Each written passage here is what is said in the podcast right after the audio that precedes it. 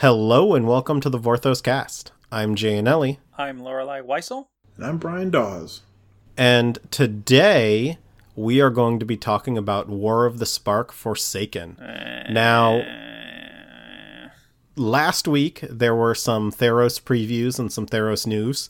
We will cover them in future podcasts because today we want to dedicate this one to War of the Spark.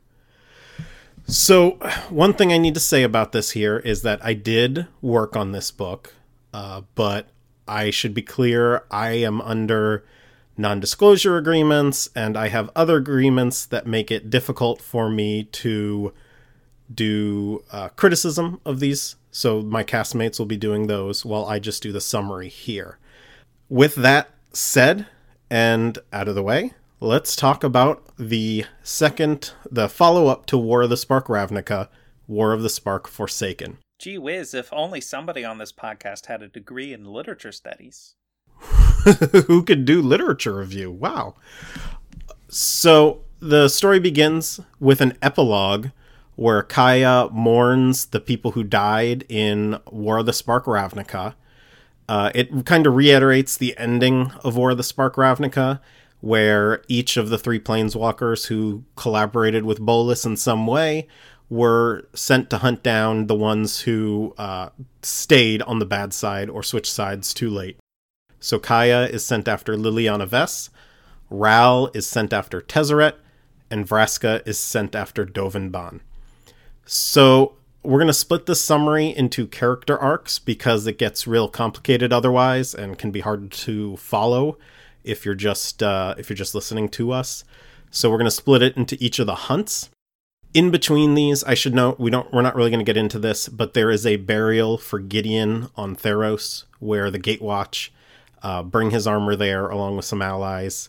Kiora pointedly does not go back to Theros for this, but the others all go and bury bury Gideon and have a nice little ceremony for him. Huatli does a poem/song, and it's a poignant moment for a fan favorite character. So let's move on to the hunt for Liliana Vess.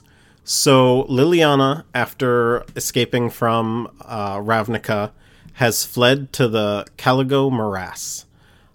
She has some very despondent moments where she almost gives in to the Raven Man and the Onaki spirits, and she goes on in her mind about how she wasn't worth Gideon's sacrifice, whether or not that's true.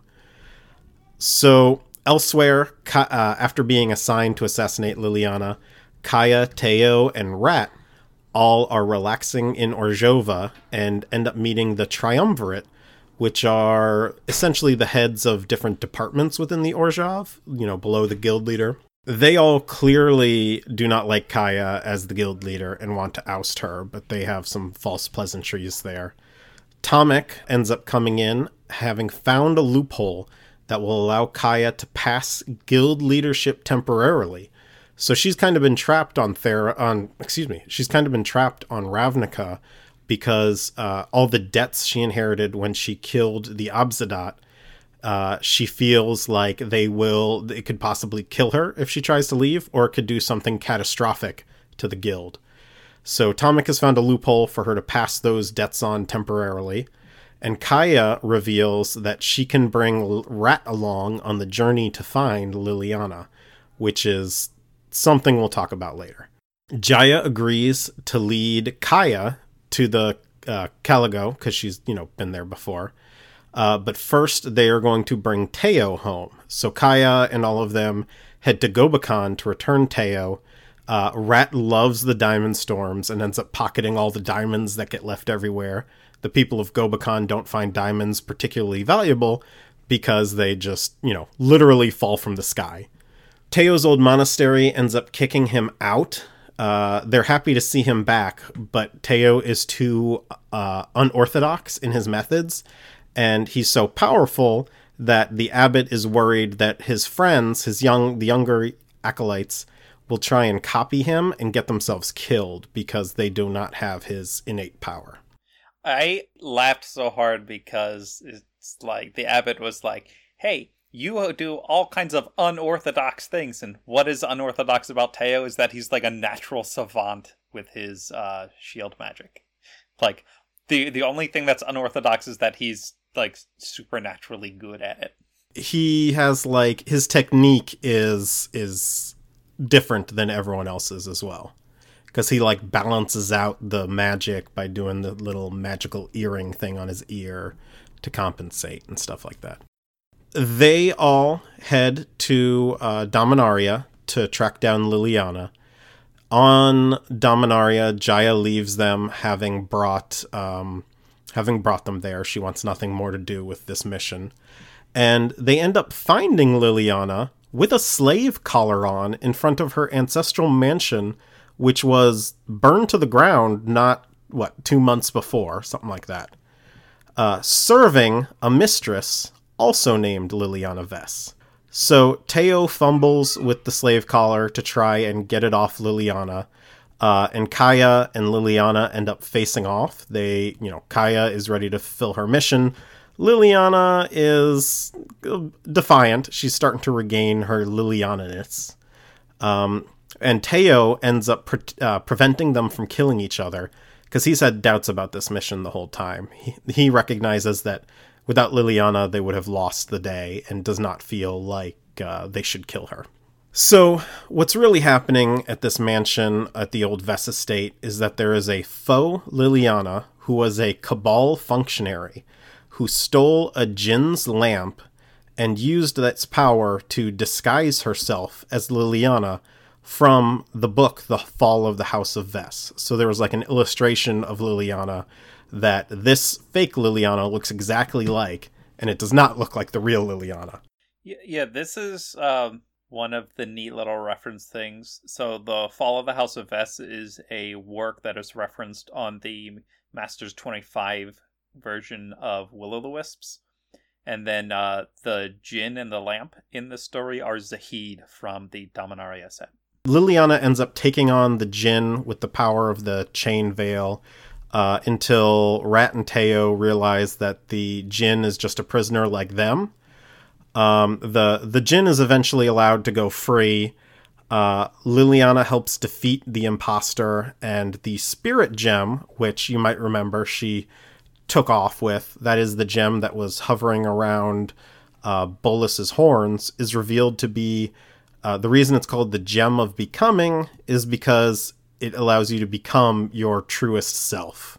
So Rat grabs it, and everyone can see her all of a sudden. She no longer has the curse of insignificance, but she gives it up in order to help Liliana, and they use this gem after having kind of like a astral plane conversation with Ugin to free Liliana from the Chain Veil. In the end, they decide to essentially parole Liliana, and they will use the Chain Veil as evidence of Liliana's death. Liliana takes on a pseudonym, Anna, after her old mentor when she was still mortal, and Eora after Gideon's true last name. It's revealed that their next step is to go to Kaya's home plane and solve whatever the issue is there. And that's the Liliana side of things. The next part of this book that we are going to discuss is the hunt for Tezzeret. Basically, Ral is given this assignment and is aided by the Wanderer, who is able to follow the leaking parts of the planar bridge that is stuck in Tezzeret's chest. She agrees to do this because apparently she has some kind of feud with Tezzeret, allegedly. And she doesn't really give Ral a lot of details about why she's doing it, and she kind of forestalls any attempts to get that information, as well as kind of stiff-arms him when he tries to get a look at her face, which apparently has some kind of mask on it. So they follow Tezzeret's trail, which he does a lot of plane hopping to leave kind of false flag trails or whatnot. And they finally get to another plane, which is Esper, that he planeswalks to, but he has a very long trek from the point that he planeswalks to his fortress. And he does that on purpose because he wants them to be super tired, just like he was. So in the course of these travels, a little bit of explanation is given about the Wanderer's abilities, whereas if she falls asleep, she wakes up on a different plane because she has to concentrate to maintain her anchor on a plane, whereas other planeswalkers have to concentrate to get off of a plane. Yeah, the Wanderer's power is a bit unique because it's kind of always on, and it works like Brian said, the opposite of other planeswalkers, which is an interesting facet. Yep, and I'm really interested to see a little bit more of that, but I'll talk about that in our conclusion portions. But anywho, they are walking on Esper, trying to get to Tezzeret's fortress, and they meet a lot of Tezzeret's underlings who try to harry them as they progress on their way there. He has a number of reliable underlings, like a homunculus, I can't remember the name, and there's a very strong gargoyle type creature that he's able to, that lead his troops or forces to interrupt their trek. Like they walk through some kind of bog that has these creatures that ooze super sticky stuff that Ral has to cut his hair. Yeah, there's a number of death traps inside Tezzeret's fortress. One of which is a sludge strider from Shards of Alara that has this sticky ooze that traps everything that sticks into the tar. It's crazy. It really messes up his hair, and at one point it was so bad that the Wanderer's sword got stuck to Ral, or but yeah, it was all sorts of bad. So when they finally get to Tezzeret, kind of bloodied and nicked up from their encounters, which they don't suffer any kind of major difficulties, but some of the fights are kind of, it's kind of the attrition of all this stuff. Yeah. So they engage in this final battle with Tezzeret, and right in front of Tezzeret, there's another grouping of gargoyles and monsters that come down, and the Wanderer is allegedly has a bit of an issue with one of them and gets knocked out and is forcibly planeswalked away, allegedly. Allegedly. I'm using the words allegedly because there's some shenanigans that happens later in the story that brings all of this into question. So Ral is finally on a one-on-one with Tezzeret, and Tezzeret eats the lightning that he shoots on him, funneling it into the planar bridge, and basically calls Ral out like, dude, you're a one-trick pony, and the trick isn't even all that great, and it's awful against me. So he eventually drains Ral of all of the electricity that he can throw at him, and then he offers Ral a choice. You can go back to Ravnica with this arm that I'm about to give you while I replace it with a better arm, and you can tell the guilds that I'm dead and I can be left alone, or I can beat the crap out of you. And Ral takes the honorable route and says, no, I can win, and he can't win because Ral beats the crap out of him. It's ridiculous. They mentioned Tezzeret has 7 inches on Ral and 70 pounds, and is also made out of Ethereum partially. I don't think people understand how big of a 7-inch height difference is. That is massive. There's no way Ral is ever winning a physical fight. Yeah, there's not that. Boxers, that kind of stuff is highly noticeable. It's like even Drago going against. Not even Rocky. Rocky had a noticeable difference in height and reach and whatnot, but it's like even Drago going against maybe Rocky's trainer. It's a huge disparity. That's a very good reference, because the trainer, whose name I now forgot because he called him Rocky's trainer, talks about both dinosaurs and thunder and lightning. So. Which both appear in the story. Now I want a director's cut of Rocky 4 where Dolph Lundgren just goes around and just beats the hell out of every other character in the movie. But yeah, it's really bad. He beats the crap out of Ral, leaves the arm for him, and is like, look, you're going to take this arm, you're going to leave, I'm going to just be gone now. So he leaves, and Ral leaves, and he takes the arm and returns to Ravnica. Yeah, Tezzeret explicitly tells Ral that to use the arm as proof of death. All right. So we move on to the third part of the story, the hunt for Red October. So a hunt for Dovin Baan. That's my bad. Yeah. So after Gideon's funeral, everyone spends the night on Kaladesh, except Jace, who... See, Jay, this is why we don't let you write show notes, because your show notes say everyone spends the night on Kaladesh except for Jace, who gets it on with Vraska. Wow! They skip their... The point is to fit the information in as small a spot as possible. It's a dorkiest spot as possible. Anyway, point is, Chandra can't sleep. So she goes to Dovin's old house, and she finds Saheeli and Whatley there too. Whatley stayed over Saheeli's house, because they're gals being pals. And they discover... Just when they think Dovin hasn't been there, they realize, wait, it's been dusted, and recently. So they find some blood, and they start tracking, and so they start looking around, but there's no sign of Dovin. So this is Vraska's quarry, so she ends up meeting with Vivian Reed, who is going to help her track down Dovin on Kaladesh. Because Vraska hasn't been there before and, doesn't know the area and needs someone who, can hunt and track and stuff. And Vivian's useful. So they track a whole bunch of blood around town, outside of town, across the bridge, across the river, then it doubles back, and it just ends. And they realize, Dovin kind of led us on a little wild goose chase and planeswalked, and now we have no idea where he is. So...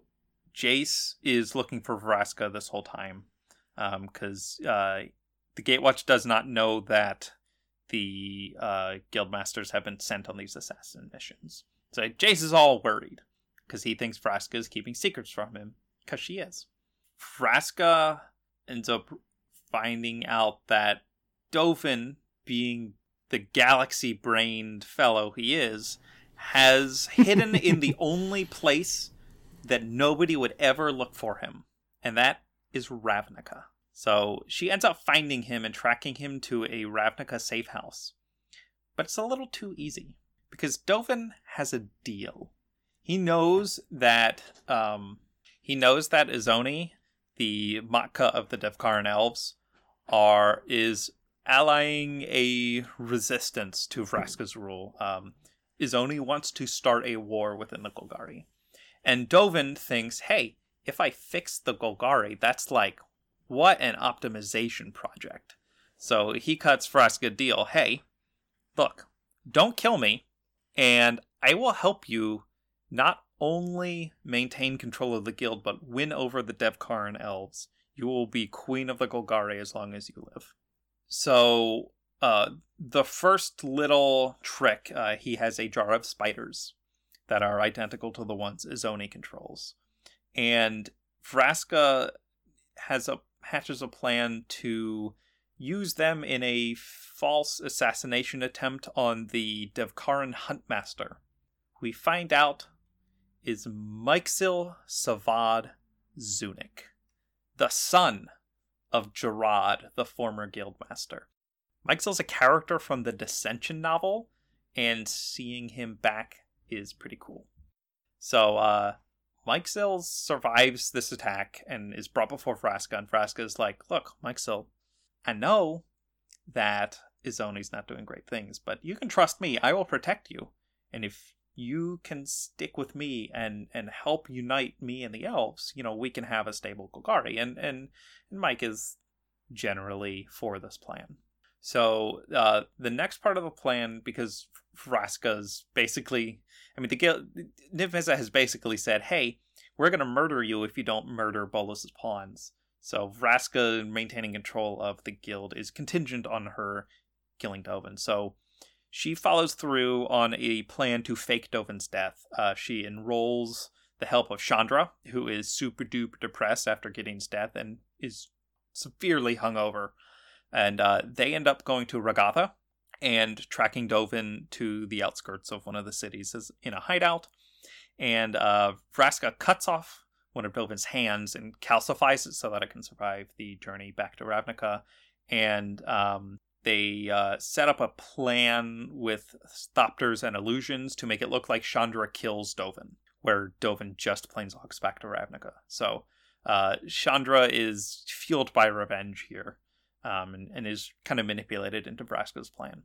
Vraska ends up returning to Ravnica with Dovin's hand, and Chandra thinks that Dovin is dead and doesn't feel good about it though.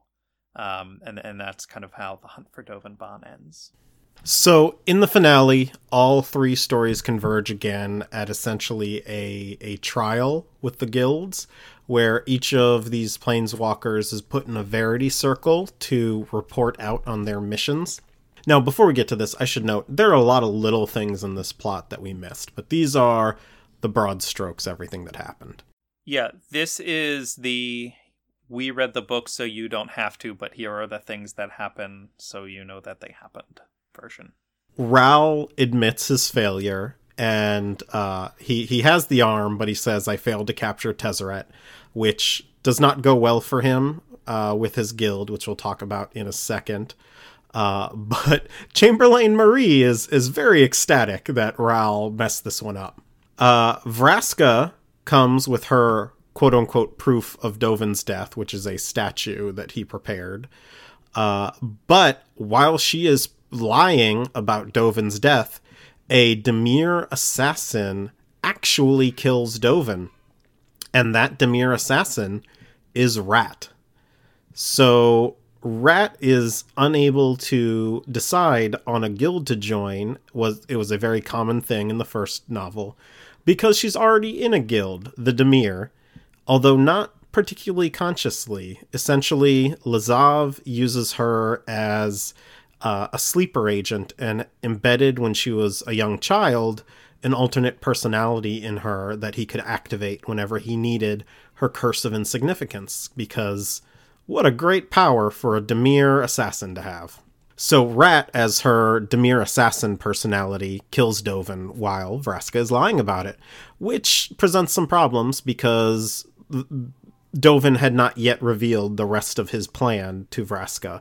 So not only do the Dimir have leverage on her now because they have proof that she lied, but she doesn't even have she doesn't even have the stratagem to keep the Golgari going. One thing to note about this is that Vraska was in a Verity circle, which, if you're not familiar with this kind of magic in D&D or anything like that, it's a circle that means you have to tell the truth in it, but Vraska was able to skirt this because of having Chandra with her to effectively steal the kill, and then Chandra believed that she stole the kill because Dovin prepared holograms that basically made it appear that Chandra pushed him into a pool of lava.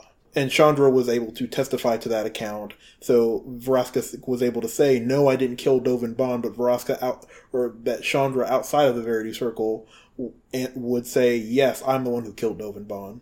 And she believed the fact that she killed Dovin Baan. So, because there was a fake Liliana, Kaya's lies are pretty easy, because she did kill the person she only knew as Liliana Vess. It was the fake one, and they present the Chain Veil, the sort of broken but still has some magical power Chain Veil, as proof.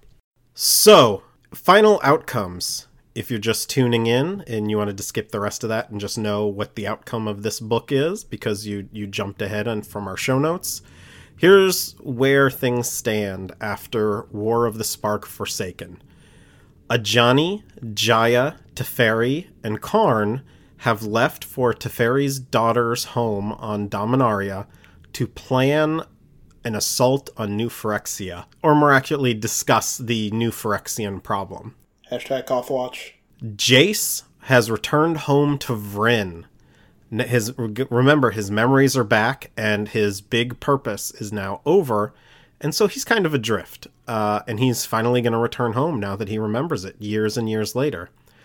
Jace and Vraska's relationship is off to a rocky start. They could be okay, but Vraska's stress with the Golgari is putting a bit of a lever between them. They are back to real life. Vraska's leadership of the Golgari is on shaky ground, with Lazav now having leverage over her. Dovin Baan is dead. Ral's control of the Izzet is off to a rocky start, where Chamberlain Marie almost usurps the guild from him, but he just scrapes through. Kaya, Rat, Teo, and Liliana are on their way to Tolvada, Kaya's home plane that she's pretty sure Nicol Bolas had done something to and offered his help to fix it, like he does, and now is going to enlist their help to fix whatever the problem is there. Like he did. He doesn't do it anymore, at least not for the present moment. Everyone who is not in that group believes that Kaya killed Liliana. Chandra and Nissa, their burgeoning relationship is over, which we'll talk about in a second. Chandra becomes the reckless hero from the IDW comics. Tomik has assumed a permanent temporary guildmaster position within the Orzhov, with Teysa kind of comfortably being, if not puppet master, a power behind the throne, advising him on what he needs to do. She kind of played the Triumvirate against everyone else in this, basically the powers of the Orzhov, to cement Tomik as the face of the guild, with her pulling a lot of the other responsibilities and having a lot of the real power.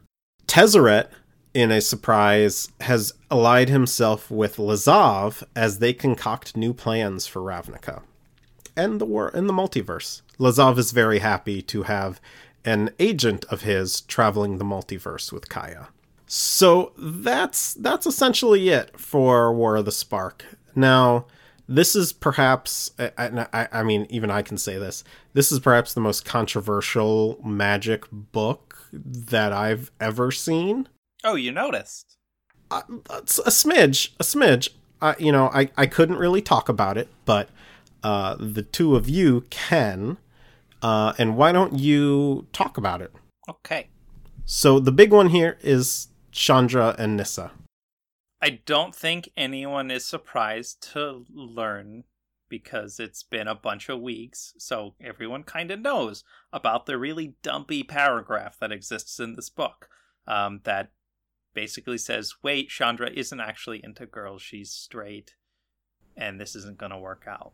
You know, we're at a point now where there's been an official joint apology from Wizards of the Coast and Del Rey Publishing about that chapter. Greg Weisman has issued a personal apology about it. Mark Rosewater has reconfirmed that on Tumblr that yes, the intent is for Chandra to be a disaster pansexual. We're recording this episode at a point where this paragraph really isn't canon anymore. There's a lot of things in this book. This is the yikes paragraph in this book. It is, if you haven't actually read the book and just seen the screenshots going around, the paragraph is just one section in a whole chapter that deals with Chandra and Nissa agreeing to part ways. The breakup itself is one issue, and I'm going to deal with that in a moment. If the breakup is going to happen, there's no reason for this paragraph to attest Chandra being straight. There's no reason for this paragraph to exist. You can do this kind of breakup in a lot of ways. The book itself threads a line of Chandra having serious emotional trauma from Gideon's death, and for the first time in her life, feeling really tepid about her emotions, which is really frightening for her, and she doesn't know how to handle it. That alone would have been a workable narrative element to promote a kind of breakup. If you're going to do the bi storyline, the pansexual storyline, having her be uncomfortable with her first girl crush is legitimate. I am pansexual. It took me 5 years to come out publicly and come to terms with that. That is a legitimate queer storyline that could have been told. None of those things happened, though, which is why the paragraph is bad. I still don't know how that got published, but so be it. Like, the way audience interaction with content works, like, literally, people just ignore the paragraph. Just ignore it. Just don't stop treating Chandra any different as a character. And then Chandra and Nissa breaking up is a separate issue. Obviously, I can't, because of my work on feature sets, I can't really talk about the feature of magic and where this might lead and intents and whatnot. If the intent of this book is to end with Chandra and Nissa separated, I'm very confused at this, because that's where Amonkhet Block left off. Like Amonkhet the set had the moment where they just missed and aren't connecting. They were only brought back together in War of the Spark Ravnica, only to be taken apart in this book. And that is a weird structural thing between these two novels that I don't understand why it exists. Because, like, you had a state, and then the end goal was to be in that state, but an intermediate step was put in that now angers people because of the way it was set up. And there's a fine line that I'm going to say about the responsibility of folks creating stories within IPs that they have to fan audiences. And this is a very specific example of the way this kind of responsibility works, where creators and authors have a responsibility to a fan base to create stories that the fan base will enjoy. That is both from a entertainment perspective and obviously from a business perspective. You want to make stories that your audience wants to consume. Not having Chandra and Nissa together at the end of this story, because they set it up in War of the Spark Ravnica, they are behooved to continue it and pay it off, because that is what us, the audience, wants to see. To go back on that is a mistake. Like, I am not coy about that. It is an absolute mistake to not have Chandra and Nissa together at the end of this book. I don't know all the motivations for it. I don't know all the plans behind the scenes for it. I know that it is a misunderstanding of what the audience wants. And a lot of people, pretty much everyone, feels kind of betrayed by that decision. And that's what happens when you don't properly manage the responsibility as a creator to your audience. And that is disappointing to see, especially when it's done so well with Ral and Tomik, both in Gathering Storm and then a little bit in this story, and done so well with Hakara and Will in other stories.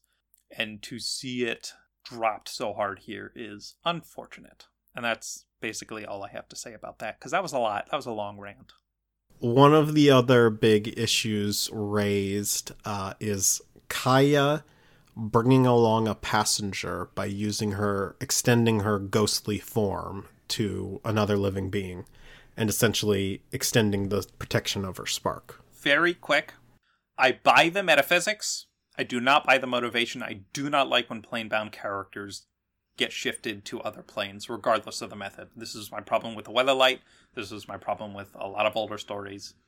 I'm fine with the metaphysics of it. I'm not fine with the actual act. I'm kind of not okay with the metaphysics of it either. I'm definitely not okay with the reasoning of, or the idea that Kaya would... to me, it doesn't make sense if Kaya is going to kill a planeswalker, and she knows one of the planeswalkers who decided to accompany her doesn't agree with the assignment that she's been given, on top of the fact that person wants to carry someone who doesn't normally go with her. Like, this seems like a whole big Deus Ex Machina kind of thing that I don't really like at all, being inserted into a power structure of a planeswalker. Now, I understand that Kaya's original card kind of hinted at this, and if that was the intent of the card, then kudos to the Wizard team for, like, inserting that onto the card way back when. But I still, it feels a little bit too forced for me, and I'm not a big fan of it. But, you know, that's just me, I guess.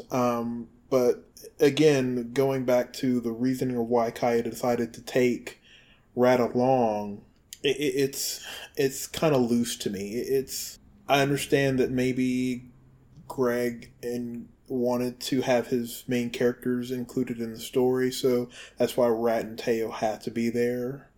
It doesn't make sense to me for an accomplished assassin would willingly carry someone who they know could possibly interrupt with their assignment, and then on top of that do something that would possibly weaken them in the attempt to do that, because she's never been to Dominaria before. Why would she willingly carry Rat with her when she knows it drastically, like, it leaves her vulnerable for an extended period of time? Like, it makes no sense to me strategically why she would do that, especially when she knows that one, if not both of them, are against killing Liliana, no matter how justified that is. Like, to me, logically, no assassin would take that on, that burden willingly for no reason. Sure, she wanted to make sure that Rat didn't feel too alone by herself, but she has a job to do. And, like, it just, logically to me, it makes no sense why she would agree to do that.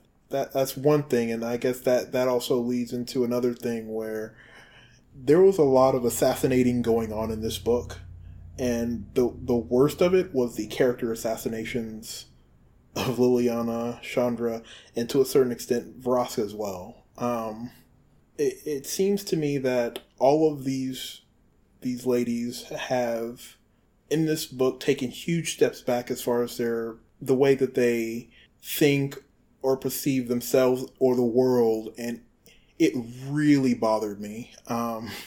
Like, Liliana's was pretty bad. Chandra was kind of understandable. Like, the over-reliance on Gideon was kind of surprising to me, but I kind of get it. You know, I guess loss affects everybody differently, so sure. But Vraska's was just, jeez. To me, she had to have seen this whole thing where relying on someone she's supposed to have killed makes her a lot more vulnerable than just outright killing him on the spot in the first place. And maybe I'm overly logical, or maybe the logic is just missing me, but to me it's just like, if you know that someone has the power to undermine all of your authority on one of your goals to maintain the Golgari and keep them strong, just the act of possibly being caught in a lie later. Like, if somebody sees him, he's blind. He can't account for everything going on. And just not outright killing him when you had the chance just made no sense to me at all. And I feel like they really did her a disservice, not only with her relationships with Jace and the Golgari. It's just the way that she views herself as being not enough to do what she originally had plans to do really seemed like it really undermined everything that was built up, all of the goodwill that she had earned in Ixalan. And I was not a fan of all of, I can't say character growth, because it was character anti-growth. I don't know what, the word isn't coming to me, but it exists. And it feels like all of these characters took huge steps back in the way that we knew that they had grown in the past. So, kind of quickly, I agree with Liliana. I wasn't a fan of how Greg wrote Liliana in War of the Spark Ravnica. I'm really not a fan here. The main introspective element for her in this novel is that she was, in fact, positively influenced by Gideon in general, from spending time with him, and especially his sacrificial moment, except that realization happens at the beginning of the book. So, like, she has all these introspective moments that don't mean anything because she's already hit the introspection right away. She has a line at the end where she is thinking to herself, and she goes like, I hate introspection. And I'm just like, yeah, I hated your introspection too. And, like, it's not great. It's not that it's out of character. The snark and sassiness is still there in a lot of moments. I think she feels a little too defeated. I don't know. She is not defined enough at the beginning. She doesn't have an arc. She's kind of flat through the whole novel. I would like to see more of a shape. in how she behaves and responds to this post-war era. I disagree vehemently with Chandra. The sexuality stuff aside, I think finally putting her in a position where her only function isn't just be the manic pixie firecracker girl is good, because that's what she's been for like 5 damn years. Having her actually have to, you know, what does Chandra look like when her emotions are stunted? What does Chandra act like when something so core to her being isn't working? Like what does Chandra look like when she feels broken? That's what this novel worked with. I liked that characterization. I don't think it effectively makes the leap to the I want to be more like Gideon and be a hero, but I also like where that ends up. That's a big part of how I wrote her over the summer for Core 2020. The part where she wants to be good, but her power is destruction. How does she deal with the fact that she has killed many times in the past? These are things that are not the, oh, Chandra needs a new mom to teach her how to do fire better, which has been rehashed since Purifying Fire. Like she has a moment where Jaya is trying to comfort her, and she tells Jaya off and says, if I want to comfort, I'll go talk to my real mom. And I'm like, yes, finally, somebody said it. Like, stop giving Chandra mothers. She doesn't need them. Let her go off and be her own person. And so I like that movement. I was mostly fine with Vraska. This is Vraska getting back to daily life. This is Jace back in her life. This is all the threads of Vraska over the past year and a half converging and being complicated. And how does she navigate that? How does she? She's still a Black Aligned character. She's going to do what it takes, and she's going to prioritize certain things. And it's going to look selfish to other people, but it's going to make sense for Vraska. She has a moment early when she gets the assignment that, like, she doesn't really give a crap about Dovin. Like, she'll kill him because, like, she needs to maintain her rule, but she doesn't care if Dovin lives or dies. And that ends up factoring into her working with him through the novel. I'm fine with that. I don't think either of these novels play to Greg's strength as a writer. He's largely a television person. A lot of his exposition in these books feels like stage directions you'd find in a screenplay. There are specific little editing quirks, which probably would be caught if there was more time to work on these novels, where an adjective-noun pair will be repeated throughout a chapter. That feels like bold texting in stage direction in a screenplay or set description. And a lot of this just feels like Greg doing the writing he's comfortable with, but in the wrong medium. And I think that explains a lot of the episodic structures of the way these books are constructed, which is weird. It makes them go fast because the chapters are very short, but it's essentially cross-cutting, and I don't think that works as well as in a novel form. That's an overall structure thing that I think undercuts anything else that is trying to happen in the books. I think I finally figured that out, because I don't think I had words for that when War of the Spark Ravnica was out. But, like War of the Spark Ravnica, there are a lot of tiny things in this book that I liked, a lot of little detailed things. And so, I know this book is not good, and a lot of you probably didn't read it, and if you made it this far in the episode, thank you for making it this far, and like, just so you can hear what happened in our words, and just get the summary just so you know what happens at the book without having to buy it or read it. But I did want to leave off on a small positive note. Here are 10 things that I actually did legitimately enjoy from this novel.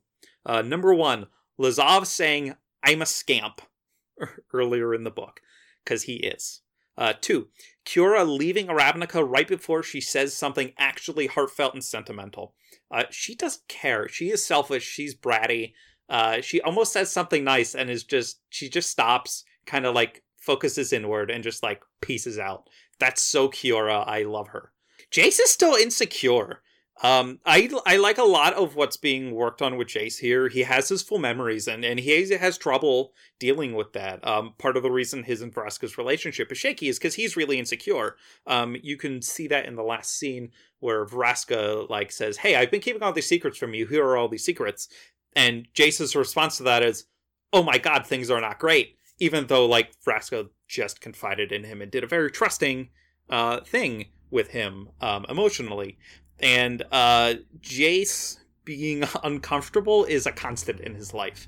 And I like that that's continued, that Jace with all his memories isn't like some super duper magic wizard who can do anything. Like, he's still this poor scared trans boy that he has always been. Number 4, there's a moment on Kaladesh between Vraska and a young girl named Aisha, or Aisha. Jay, help me out here. I think it's Aisha, I believe. Aisha? Yeah. You know it's dire when I'm going to Jay for pronunciations. This is like the one time you should. Yes. So they're in Girapur, and Vraska sees this little girl playing a little marble game and talks to her. Vraska's, like, terrified because there's no Gorgons, and she's afraid of being perceived as a monster. And the girl just, like, likes her and tells her she's pretty. And Vraska's like, well, I'm Queen Vraska. And then she's like, can I be a princess? And then Vraska's like, sure.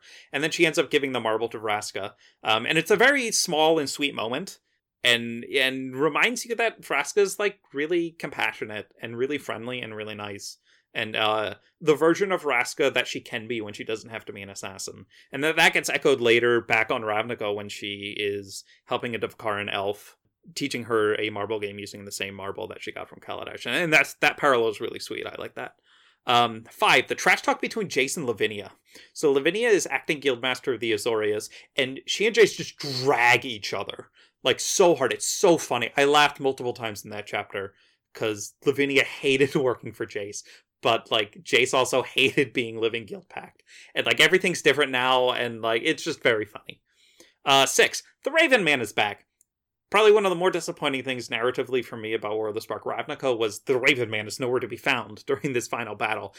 He finally shows up again. And he talks about, you know, not having finished plans for Liliana yet. You know, he will return one day, he says. So, like, she finally gets separated from the Veil, which is fascinating because it gets her out of the Veil narrative, but also the Veil narrative isn't over. It's still there. The Yonaki are still in it. But her thing with the Raven Man may continue. 7, Ral and the Wanderer's conversation on Ixalan. I adore the Wanderer. I got to essentially create a personality of her mostly from scratch for Arena, and it's pretty similar to where Greg ended up in these stories.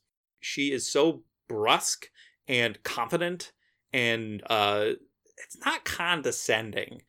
She's a little snarky, but she is a slightly chattier version of Clint Eastwood's character from Sergio Leone's spaghetti western. So Good, the Bad, and the Ugly. Fistful of Dollars for a few dollars more. I really liked her characterization there. I like that we got hints of her backstory. So, like, we know she wears a mask. We know she doesn't want people to see her face. We know she has some beef with a pre-Bolas minion Tezzeret. That's cool. She's a fascinating character. I want to see more of her. I really like that conversation moment because she also, like, dunks on Rao multiple times, which is fun. Number 8, love seeing Miksel in this book. I love deep cuts, bringing him back from Dissension. Jay, I assume you had something to do with that. I'm not going to put you on the spot, but, like, even just anything you may have done in that, thank you. I don't know who did that, but it's so good. I love seeing things name dropped like that. 9, Teysa and the Orsha of politics. We don't get a lot of political maneuvering in Magic. It's largely an action game. All the stuff with Teysa and Triumvirate and Tomik and Lazav and Kaya, I loved that. All that maneuvering, all the double crossing and manipulation and the undermining, and, like, it was so fun. Teysa's a fun character. And finally, number 10, the small reference at the end to Nikki Drayden's first Ravnica story about the Dimir with the Dimir baby. It references Lazav mentions taking the Merit son baby. Merit was the last name of the man in that Dimir story, whose kid can teleport around, the teleporting baby. That baby is mentioned here, which finally ties Nikki Drayden's stories to the main story, which I thought was awesome.